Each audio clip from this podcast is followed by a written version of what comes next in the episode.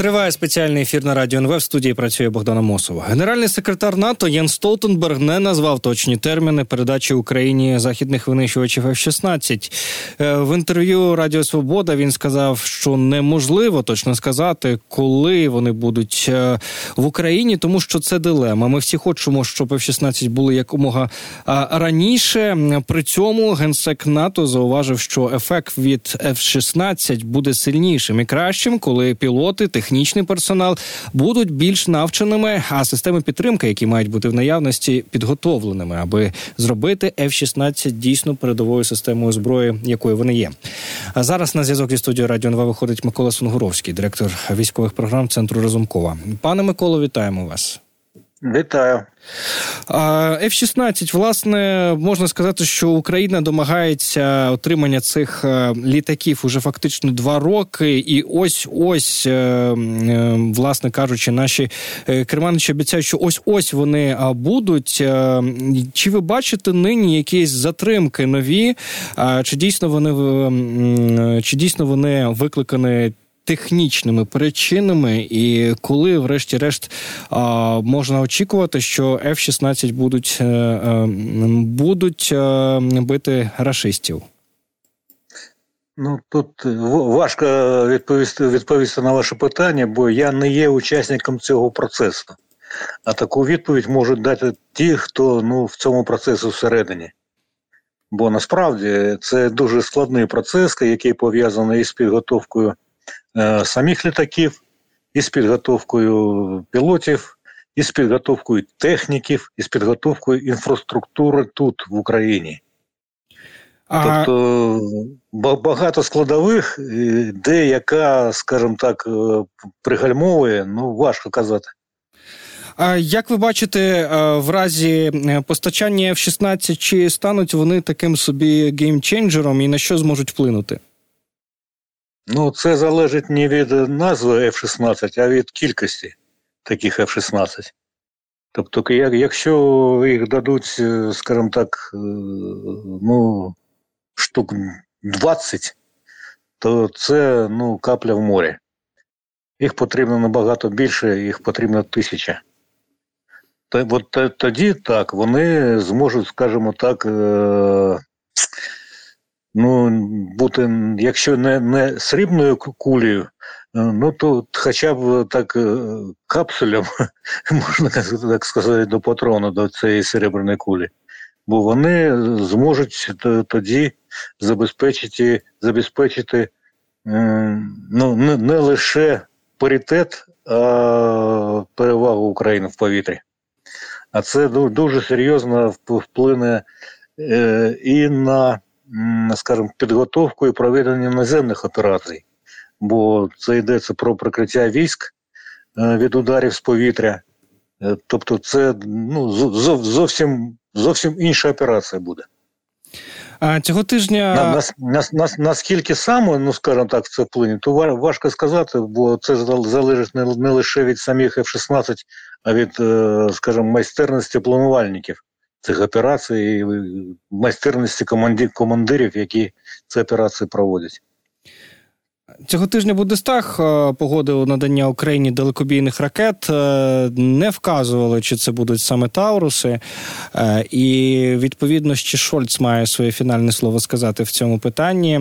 Як ви бачите, в чому важливість саме отримання німецьких ракет? Чи будуть це Тауруси? І насправді ну просто вирішили політично так прикрити цю історію, і власне для чого їх можна буде використати?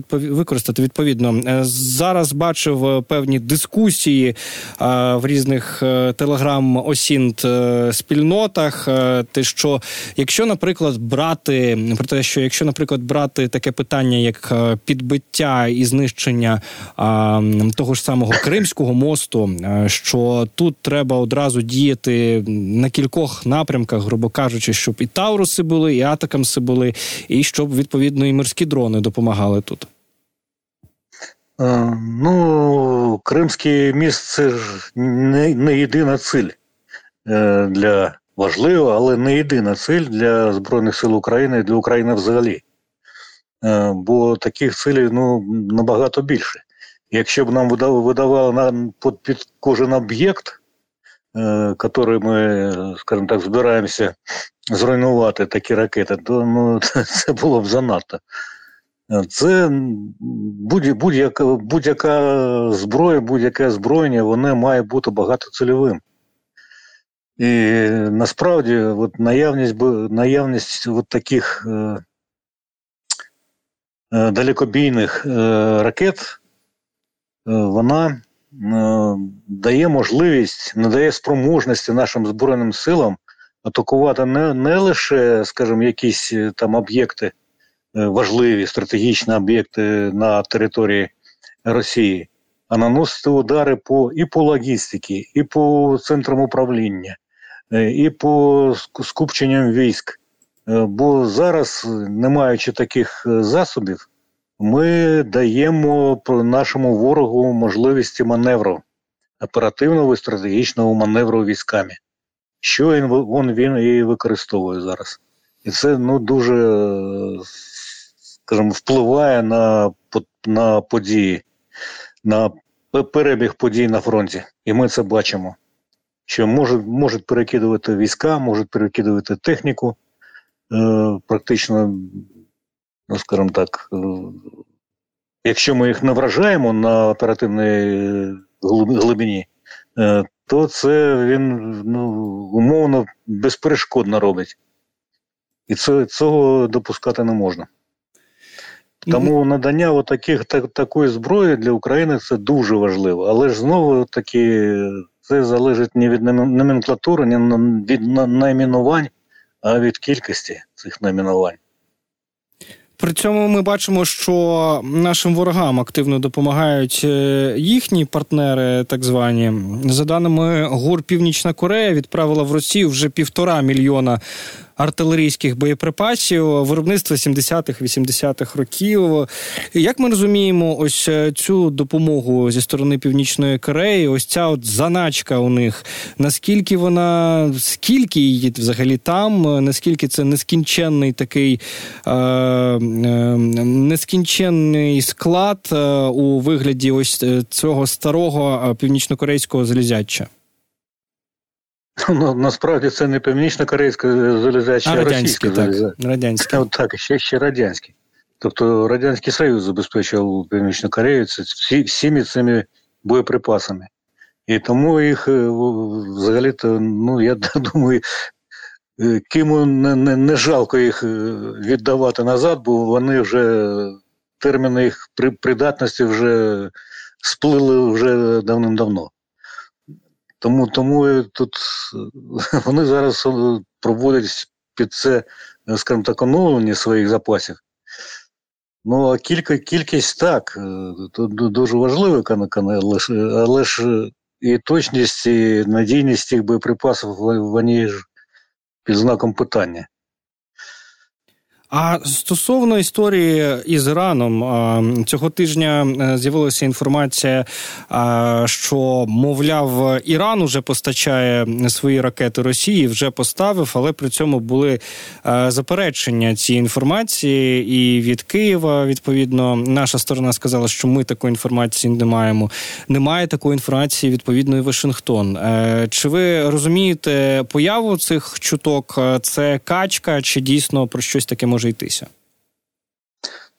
Ну, це, по-перше, якщо я я не можу про це, ну скажімо так, відповідальну відповідь дати, бо знову ж таки я не представник розвідки, ну скажімо так, доступу до такої інформації не маю. В будь-якому разі, якщо е, такі поставки були, то не в такій кількості. Е, Росія могла з Іраном укласти таку угоду на поставку 400, скажімо так, ракет е, різного типу, там з Альфа, з Альфагар, які там ще у них із Фахан. Е, але ж е, ці контракти виконуються неодноразово, в смислі не, одно, не однією поставкою. Бо це габаритні, по-перше, ракети. Е, і навіть морським транспортом їх ну, всі 400 штук ну, навряд, навряд чи можна перевезти.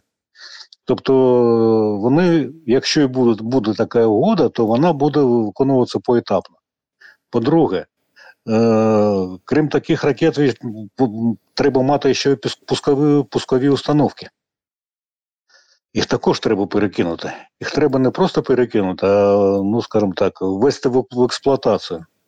Тобто провести повний комплекс е, технічного обслуговування, треба навчити персонал, треба передати у війська, розгорнути на позиціях і так далі. і так далі. Е, тобто, якщо от зараз ми почули про передачу таких ракет, то ну, як мінімум е, кілька тижнів пройде перед тим, як вони потраплять, потраплять до військ. Е, по-друге, ну так, такі поставки можуть бути, але ж вони свідчать не лише про те, що Іран виступає на стороні Росії, а про про обмежені спроможності самої Росії виробляти такі ракети. І це та, та, також е, такий красний поперець, е, який ми наклеїмо на ОПК Росії. І коли говоримо про те, що от, от такі спроможності російського ПК, то тут нам треба, скажімо, робити такий більший припуск на, на брехню. Хотів вас ще запитати стосовно морських дронів. Ми бачили, що цього тижня українські волонтери та підприємці разом з СБУ зібрали кошти на 35 морських дронів Сібейбі, які дуже добре себе зарекомендували. Вже потопили не одну російську плавучу бляшанку. На вашу думку, чого чекати е, цього року Україні на морських фронтах? Ой, важко казати, я взагалі не не, не морський експерт.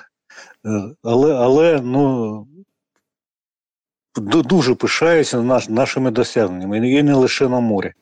Я взагалі можу казати, що і наша система ППО, і наші наші і ГУР, і СБУ, і ВМС, ну, і сухопутні війська, звичайно ж ну, відпрацьовують на, я б казав так, на 12 балів за 10-бальною шкалою.